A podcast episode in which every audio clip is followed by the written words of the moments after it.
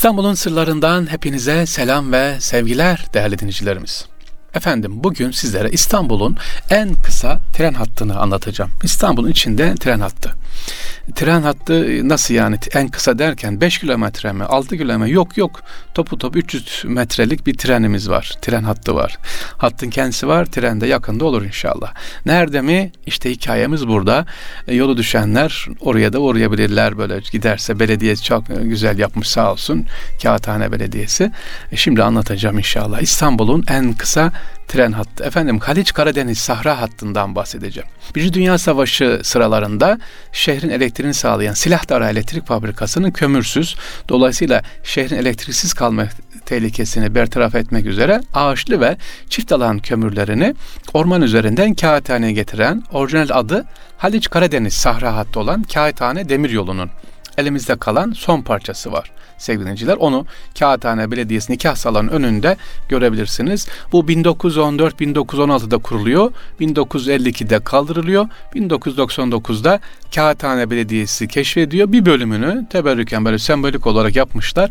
Belediyenin nikah salonun önünde e, var sevgili dinleyiciler. Gidip görebilirsiniz. Bu hat çok önemli. Niye bunu İstanbul'un sırlarında anlatıyorum? Haliç Karadeniz Sahra hattı 1914 yılında İstanbul'da faaliyet gösteren Silahdara Elektrik Santrali ki santral diyorum. Eyüp Sultan Hazretleri'nin hemen türbenin karşısında öbür yolda gidip bu santralı da görebilirsiniz sevgili dinleyiciler. E, Santral Müzesi adıyla var.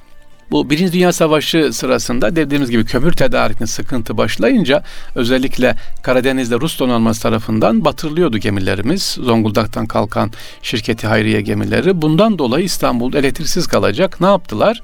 Osmanlı Anonim Elektrik Şirketi en ucuzu ve kısa yoldan kömür bulmak için bir takım çareler aramaya başladı. Sonuç olarak da Eyüp ilçesi bugünkü Ağaçlı köyündeki lignit ocaklarından çıkartılan kömürün bu trenlerle karşılanması sağlandı. Enver Paşa bizzat bu işle ilgilendi ve 1915 tarihinde hattın ilk ayağı olan Silahdara Ağaçlı arası Dekovil hattının inşasına başlandı.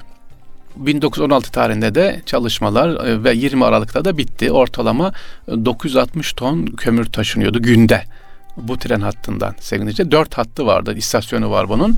Hatta dört ana istasyon vardı. Şehre en yakın istasyon 3 kilometre uzaktaki Kağıthane istasyonuydu. İşte bugün göreceğiniz bu gittiğiniz zaman istasyonun orijinal evet tekrar ediyorum orijinal istasyon e, tren demirleri halen orada duruyor. Kağıthane Belediyesi'nin nikah salonun önünde sevgiliciler.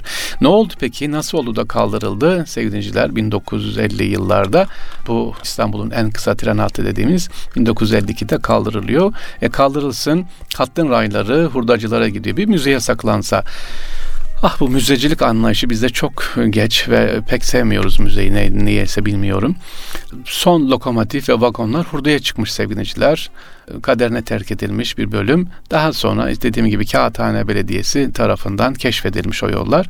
Bir parça orada duruyor. E, dediğim gibi gidip sembolik olarak orayı da görebilirsiniz. Kağıthane Belediyesi'nin içerisinde inşallah. Sevgili dinciler İstanbul'un sırlarında İstanbul'un en kısa tren hattını anlatmış olduk. Kağıthane Belediyesi'nin önündeki. E, inşallah ileride onu sembolik olarak yapacaklardı. Son durum nedir bilmiyorum. İnşallah devam eder. Allah'ın izniyle görürler efendim. İstanbul'un sırlarından siz sevgili dostlara selam ve sevgiler efendim.